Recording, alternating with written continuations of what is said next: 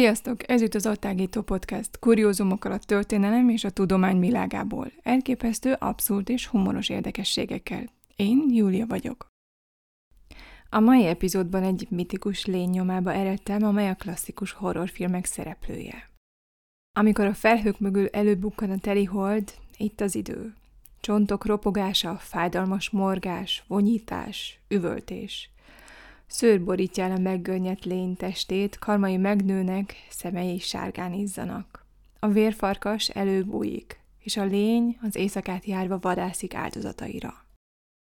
A vérfarkas kifejezés az ófelnémet Werwolf, Wer és a Wolf szavak kombinációja. A Wer azt jelenti, hogy emberi lény, a Wolf pedig, hogy farkas. Ez a kifejezés több nyelven is megjelenik, de a kifejezések mind ugyanazt jelentik, farkas ember. Gyakran használatos a teriantrópia kifejezés is, ami a görög terion, vadállat, és antropos, azaz emberi lény szavakból áll. A teriantrópia az ember állatba, vagy emberi és állati tulajdonságokkal egyaránt rendelkező lényé való átalakulását, úgynevezett teriomorfózist jelenti. Ez a mítoszokban vagy spirituálisan fordul elő. A teriantrópia a legismertebb formája ugye a vérfarkassá való átalakulás, más néven a likantrópia. De ezt a kifejezést gyakran kitérezték más állatokra is, és így a teriantrópia szinonimájaként használják. Például erre a sámanizmus totemisztikus elképzelései, vagy az egyiptomi ré isten sólyomvejű emberként való ábrázolása. Világszerte találhatóak történetek emberi szörnyekről, akik az adott területen legrettegetebb állattestét veszik fel. Ázsiában vértigrisek és vérmedvék kószáltak, Afrikában vérhiénák lesekedtek zsákmányra, Közép-Amerikát vérkojotok tették veszélyessé, Új-Zélandon pedig vérgyíkok kóboroltak. És Európában? Itt a farkasok nem voltak éppen népszerűek, ahogy gonosz farkasként fennmaradtak meséinkben is, mint a piroskos a farkas, a hét kecskegida, stb. Olyan állatoknak tartották őket, amelyek épp olyra vaszak, mint amilyen gonoszak. Rámertek támadni az emberre, és időnként le is győzték őket. A vérfarkast egyfajta fertelmetes szörnyetegé nyilvánították, amely a testiséget, az ösztönös természetet és a sötét, feltörő késztetéseket szimbolizálja. A vérfarkas mítoszt második, döntő impulzusát tehát akkor kapta, amikor az emberiség úgy döntött, hogy többé nem tartozik az állatvilághoz. Történelmi háttér Utz Anhalt történész, aki évek óta tanulmányozza a vérfarkas mítoszát, feltételezi, hogy ezek az átváltozási történetek már a kőkorszakban is léteztek.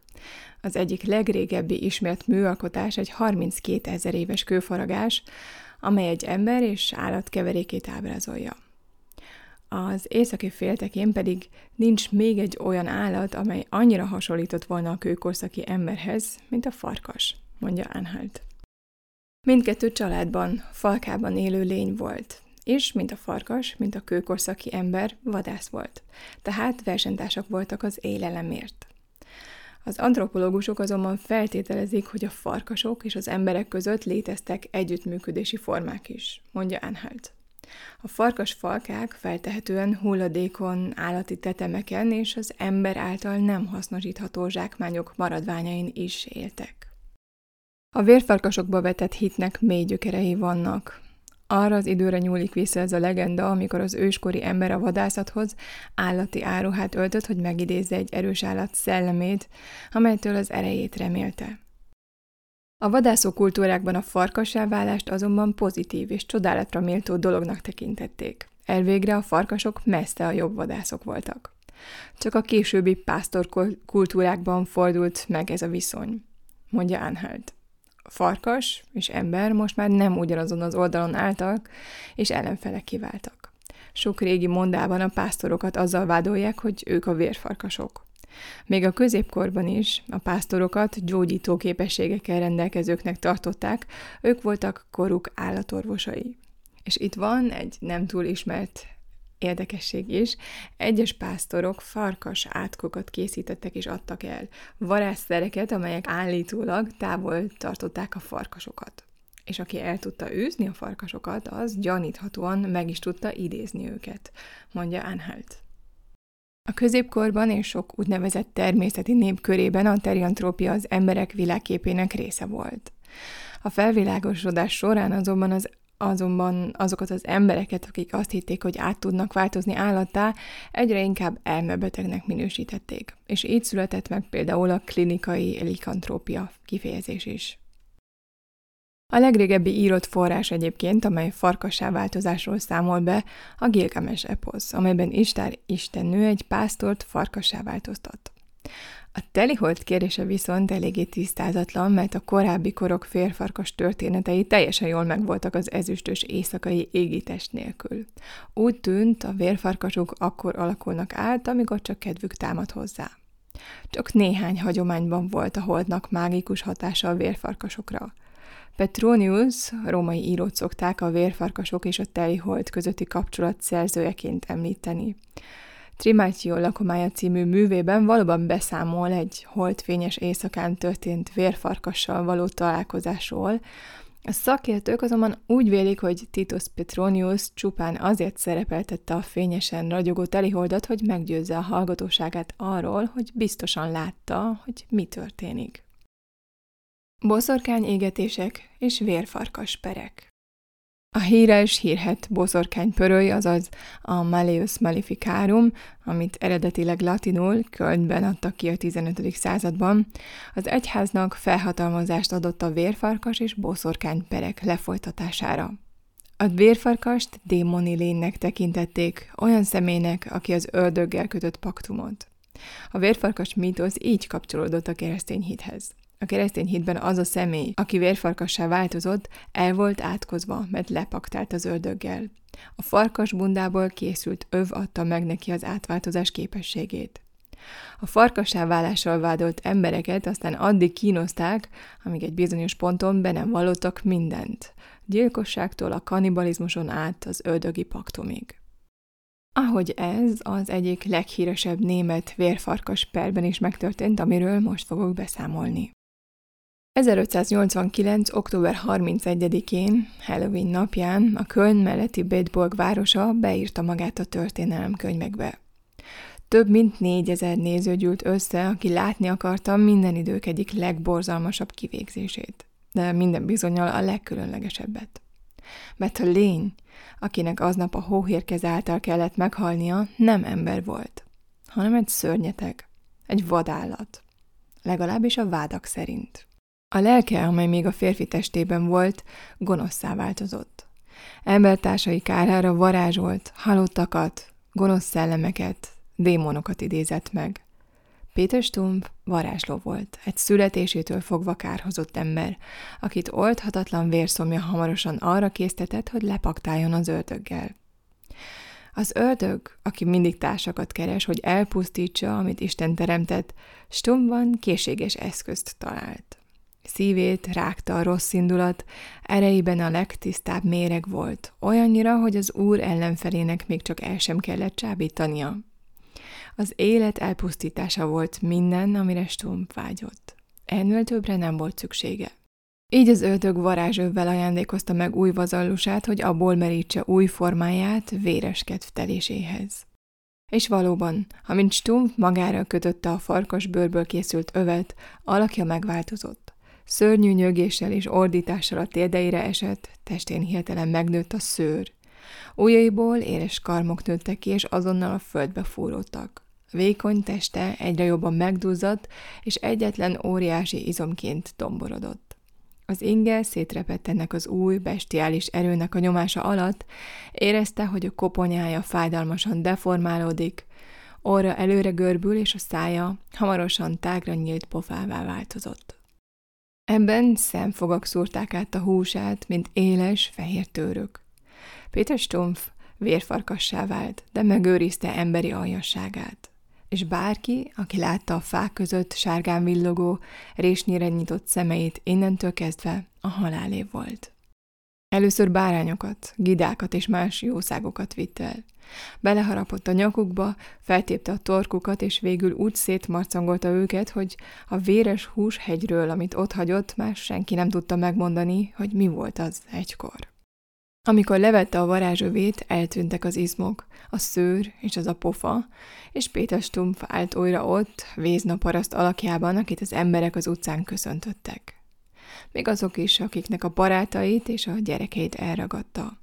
Hiszen honnan is tudhatták volna, hogy ő az a szörnyeteg, aki Köln, Bedburg és Epret lakóit rettegésben tartja. Hogy eladta a lelkét az öldögnek, hogy vérfalkas alakjában kielégíthesse kegyetlen vágyait. Ha találkozott egy lányjal, aki tetszett neki, megvárta, amíg az egyedül maradt. Ekkor először kielégítette a nő iránti érzéki vágyát, mielőtt teljesen szétmarcangolta volna. De csoportokat is megtámadott. Belerohant egy teheneket fejő lányseregbe. A gyerekek rémülten elugrottak, miközben Stumpf gyors farkas lábaival üldözőbe vette őket, és hamarosan elválasztotta a leggyengébbet a többitől. Stumpf egy nő, két férfi és 13 gyerek halálát okozta így. 25 éven át tombolt a környéken. A lakosok 25 éven át találtak csontokat szétszórva a mezőkön és az erdőkben. Péter Stumpf felesége halála óta szeretőket tartott, de még saját lányát is ágyasának tette meg, akitől gyereke is született. De bestialitásának megkoronázását egy hideg reggelen követte el a közeli erdőben, ahová fiával együtt indult. Stumpf egy pillanatra eltűnt a fák között. Amikor újra megjelent, már a farkas ember képében, a fiút a földre rántotta, betörte a koponyáját, és úgy ette ki az agyát, mintha az valami különlegesen ízletes csemege lenne. Nem sokkal később egy gazda találkozott a farkassal a reggeli vadászaton. Még a retteget állat balmancsát is sikerült levágni a kardjával, mielőtt az üvöltve elmenekült volna és elnyelte volna az erdő sötétsége. A gazda összecsomagolta a levágott bizonyítékot, de amikor később elővette a zsebéből, már nem farkas mancs volt benne, hanem egy véres emberi kéz. Értetlenül és undorodva hagyta, hogy a földre hújjon. Az átalakult mancs rejtéje még aznap azonban megoldódott. A szóban forgó gazda ugyanis, ahogy Isten rendelte, Péter Stumpf szomszédja volt. A szomszéd hallotta, hogy Stump ágynak esett, és ezért úgy döntött, hogy meglátogatja őt, és érdeklődik az állapota felől. Ahogy a gazda az ágya mellé ért, meglátta a vért a lepedőn, és Péter Stumpf bekötözött csonkját. Látta, hogy hiányzik a bal keze. És nem is kellett mondania semmit. A bűnöző magától kezdett el beszélni. Megvallotta a gazdának farkas átváltozását, talán abban a reményben, hogy így megmentheti a lelkét a pokol örök kínjaitól, talán csak azért, hogy végre felfedje magát, mint a rémet, aki 25 éve tartja rettegésben a környéket. És nem telt el sok idő, és Tom volt, aki még mindig sérülten feküdt az ágyában, a Bedborgi kínzókamrába vitték. Ott a kínhallgatás során fényderült minden szörnyűséges gaztettére. Stumpf még a varázsövéről is mesélt nekik, és arról, hogy menekülés közben eldobta a keskeny ösvényen. Ott azonban nem találták meg, és hiányát végül azzal magyarázták, hogy maga az öldög vehette vissza. Az ítéletet 1589. október 28-án hirdették ki, és három nappal később végre is hajtották. Stumpfot először kerékbe törték, aztán a testén tíz különböző helyen vörösen ízó fogókkal a csontokig szaggatták a húsát. Aztán baltával törték a lábait és a karjait, és végül karddal levágták a fejét. Holtestét aztán mágián égették el, egyébként lányával és szeretőjével együtt. Péter Stumpf feje mementóként szolgált, egy hosszú rút tetejére felnyársalva. Alatt egy fából készült farkas állt azon a keréken, amelyen Stumpf, a varázsló, gyilkos és vérfarkas a halálát lelte. A kerék küllőiről 16 fal léc lógott le, jelképezve azt a 16 embert, akinek az életét vette. A történet, amelyet éppen most hallottál, a Kölni röpirat kicsit modernizált szövege volt 1589-ből, amit kicsit lerövidítettem. Az Instagram oldalamon egyébként megnézheted más érdekességek mellett a Péter Stom kivégzéséről szóló szinte képregényszerű röpiratot is, ha érdekel. Hogy mi igaz és mi hamis ebben a történetben, eltekintve attól a ténytől, hogy Péter Stomp biztosan nem volt vérfarkas, azt nagyon nehéz megítélni. Még az is lehetséges, hogy az egész Stumpf ügy létezését is kétségbe kéne vonni. Ez főként a források szűkössége és rendkívül csekély megbízhatósága miatt van így. Nincs eredeti kihallgatási jegyzőkönyv, nincsenek bírósági iratok, az ügy csak egy kölni polgár életrajzi fejezésében és hét korabeli öröpiratban található meg. Ezek kereskedelmi célú, nagy példányszámú lapok voltak, úgy szólván a kora újkor idézőjelben képes újságai, és ezért az olvasni nem tudó emberek is számára is alkalmasak voltak. Ezek tájékoztatták a lakosságot különleges eseményekről, például királyi születésekről, vagy esküvőkről, háborúkról, természeti jelenségekről, vagy akár boszorkányságról és varázslásról. A stumféle bérfarkas ügy egészen Dániáig és Angliáig jutott, bár már akkor is kétségek merültek fel a történet hitelességével kapcsolatban. A források közül a legrészletesebb egy 1590-es londoni röpirat, amely Stumpf egy akkoriban megjelent, de mára valószínűleg elveszett vallomására utal. A kora újkori boszorkányperekben viszonylag ritkán hangzott el a farkassá átalakulás vágya, de ha mégis, akkor főleg Franciaországban, Olaszországban, Németországban és Svájcban. Mindenütt, ahol kifejezett pásztorkultúra volt, ahol a földek meglehetősen ritkán lakottak, de sűrűn erdősek voltak. Egy szóval a farkasok számára tökéletes élőhelyeken. A legendakutató Péter Kramer szerint az is lehetséges, hogy Péter Stumpf összeesküvés áldozata lett. Szerinte a Stumpf ügyet a korabeli ellenreformáció fényében kell megvizsgálni. A 16. század vége felé a protestantizmus igencsak elterjedt Pittsburgh környékén. A római katolikus egyház, pontosabban a kölni érsek ezt azonban nyilván egyáltalán nem nézte jó szemmel, így lehetséges, hogy az állítólagosan protestáns hitre átért Péter Stumpf ügye egyfajta koncepciós perként szolgált. A más hitű állítólagos vérfarkas kiiktatásával próbálták elriasztani a potenciális áttérőket. Egyébként az is érdekes, hogy a vérfarkas a boszorkányokkal ellentétben férfi konnotációval bírt, bár elszigetelt nagyon-nagyon ritka esetben előfordult, hogy az inkvizíció nőket gyanúsított meg ezzel a váddal. És még néhány gondolat a kivégzésről. Egy olyan kivégzés, mint Stumpfé, még az akkori viszonyokhoz képest is szokatlanul drasztikus volt. A törvény minden egyes bűncselekményért konkrét büntetést követelt. A súlyos gyilkosság büntetése a férfiak esetében kerékbetörés, a nők esetében pedig az élve eltemetés volt. A büntetést a hús tűzforró fogóval való kitépésével és lefejezéssel súlyosbították. A holttestek elégetésével a társadalom megtisztult a boszorkányoktól és a mágusoktól, a mérekeverőktől, eretnekektől és vérfarkasoktól. Többé nem maradt belőlük semmi. A modern kor hajnala óta többször többen is próbálták racionálisan megmagyarázni a vérfarkas történetek létrejöttét.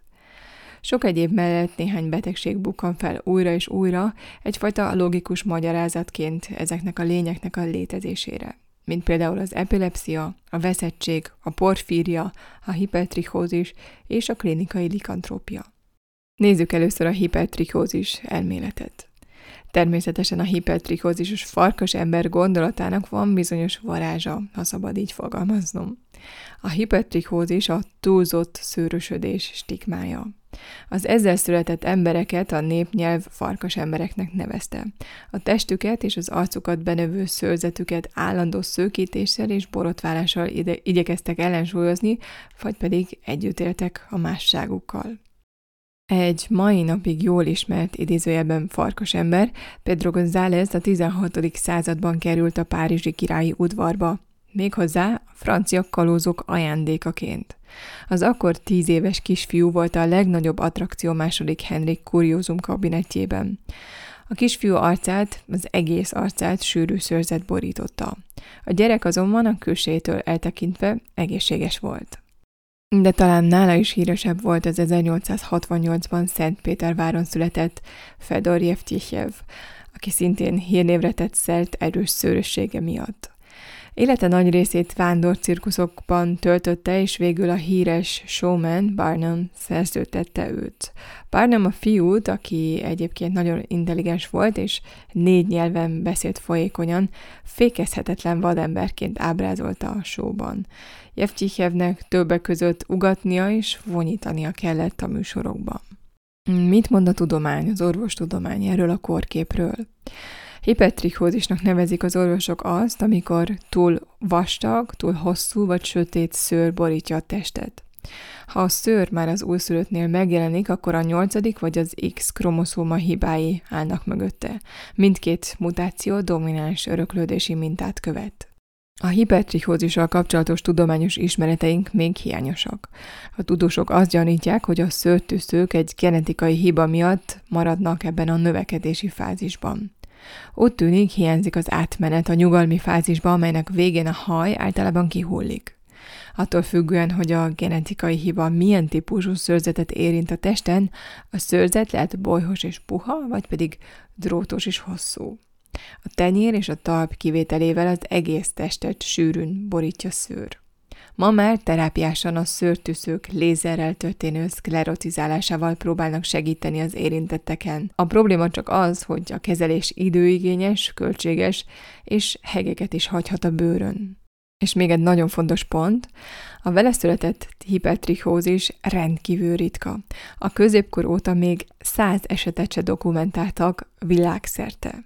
A génmutáció hordozásának a valószínűsége egy az egy milliárdhoz és ez egyben kudarcra ítél minden olyan kísérletet is, amely a vérfarkas mitikus alakját magyarázná ebből a klinikai képből. Veszettség. A második gyakran hangoztatott korkép a veszettség, ami szintén kapcsolódik a vérfarkas legendákhoz. A néphitben többek között a farkas által széttépett állat elfogyasztását tartották a vérfarkas átváltozás egyik kiváltó okának. Ez egy kicsit hasonlít a veszettség terjedéséhez vagy terjesztéséhez, bár a középkorban nem vírusos, hanem egyfajta mágikus fertőzést feltételeztek. A veszettség elmélete, amelyet a 18. században Joseph Claudius Rougemond állatorvos terjesztett elő, ugyan ingatag alapokon áll, ugyanakkor a mai napig felfelbukkan magyarázatként a médiákban. A svájci orvos már 1798-ban azonosította a veszettséget, mint betegséget. Doktori disszertációjában az úgynevezett kutya rühéről írt, és helyesen értelmezte a betegség tüneteiként az olyan megfigyeléseket, mint a fényérzékenység, az arcizmok spasztikus bénulása, víziszony, stb. Azt azonban, hogy a veszettség fertőző betegség csak a 19. században a vírusok felfedezésével sikerült bizonyítani. Húcsmond ki akarta deríteni, hogy a vérfarkas mítosz vajon a veszettségből erede. Közelebbről megvizsgálva találunk néhány hasonlóságot a valódi veszettségben szenvedők és a rémtörténetekben szereplő vérfarkasok között. De csak néhány aspektus passzol, értelmezési mintaként még mindig nem jó. Valójában a vérfarkasság korjának harapás általi átvitele csak egy film megjelenése óta, mégpedig az 1935-ös Werewolf of London című horror klasszikus óta létezik. A harapás motivuma tehát szintén nem magyarázza hagyományos, évszázados vérfarkas legendákat. Porfíria A következő lehetséges magyarázat a porfíria, amely elnevezés a görög nyelvből származik, jelentése bíbor. Népies elnevezései bíborbaj vagy drakulakór. A porfíria betegség a vámpír és a vérfarkas horror motivumok atya.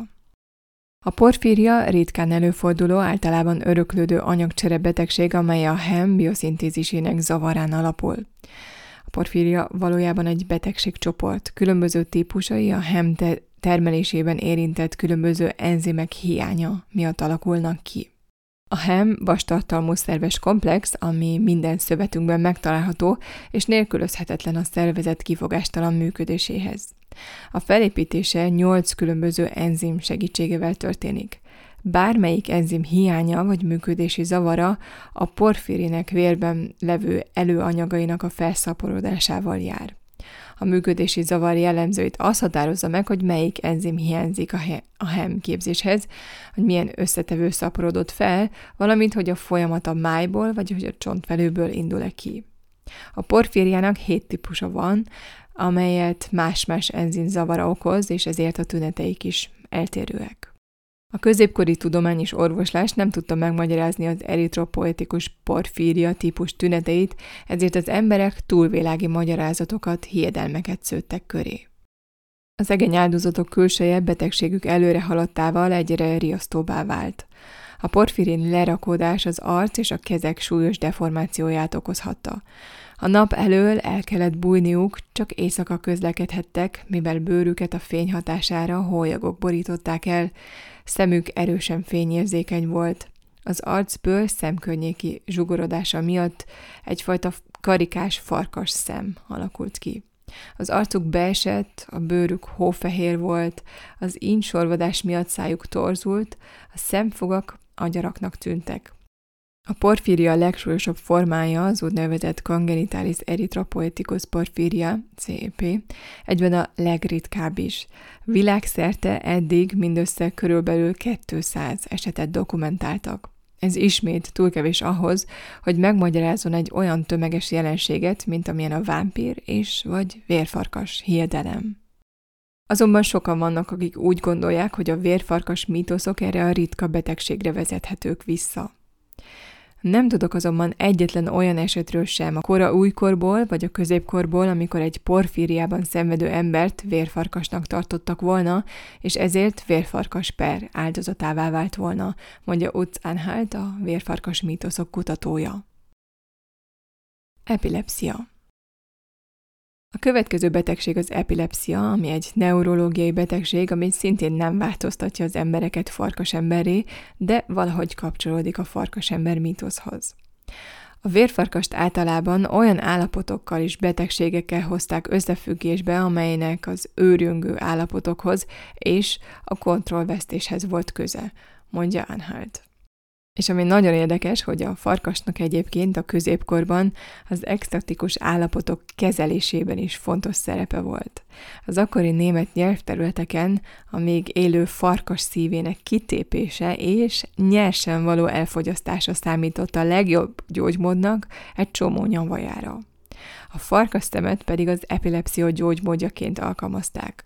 A nyakban viselt szárított farkasmancs pedig talizmánként védte a viselőjét. Klinikai likantrópia. És most jöjjön az utolsó korkép, ami szintén jó néhány meghökkentő információval szolgál, legalábbis számomra, amikor ezt az epizódot készítettem. Korábban azt feltételezték a szakértők, hogy a likantrópia széles körben közismert és elterjedt volt.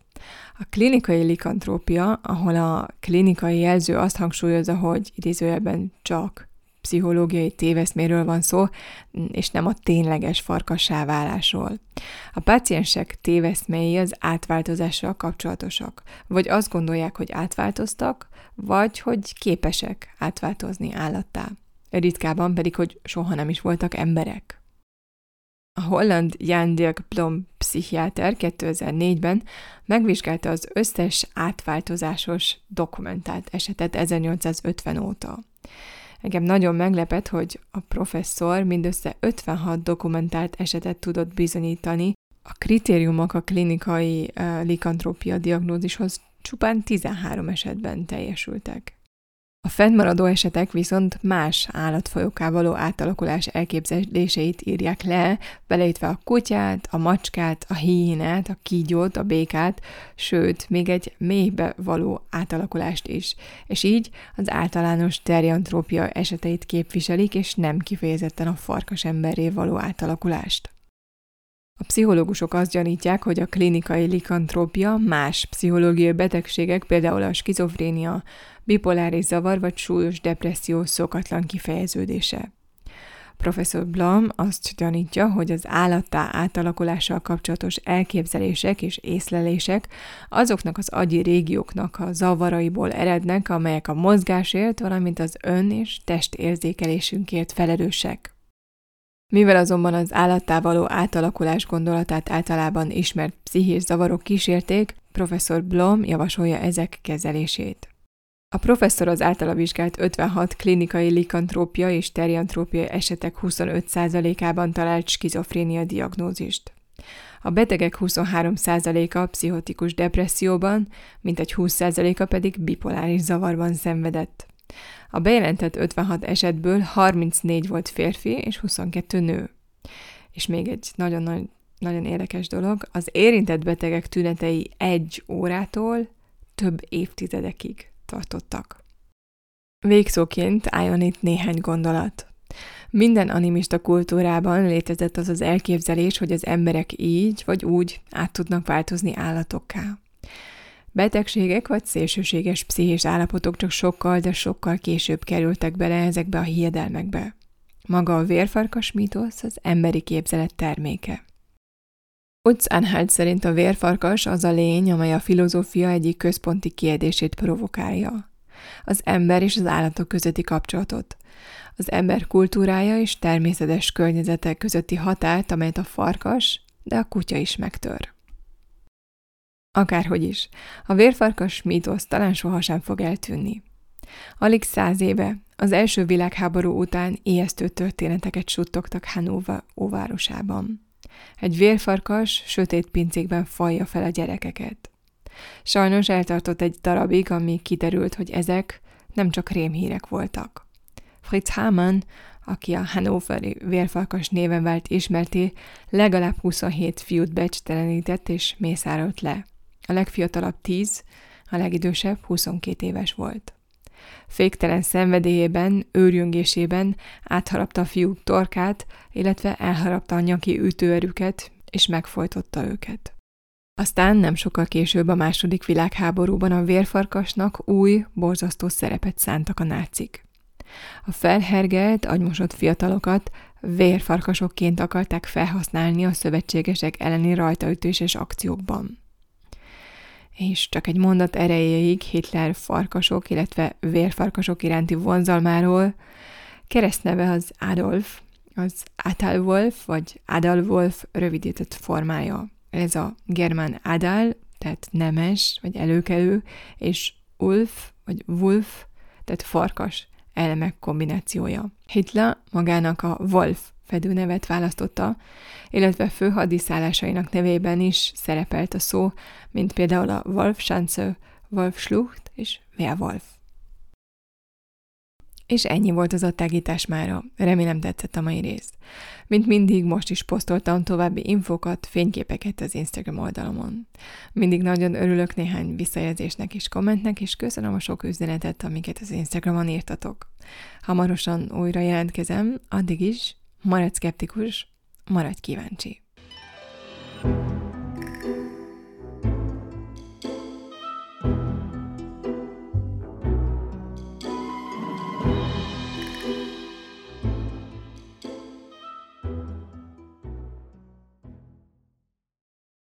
Ha más podcastekre is kíváncsi vagy, hallgassd meg a Béton műsor ajánlóját.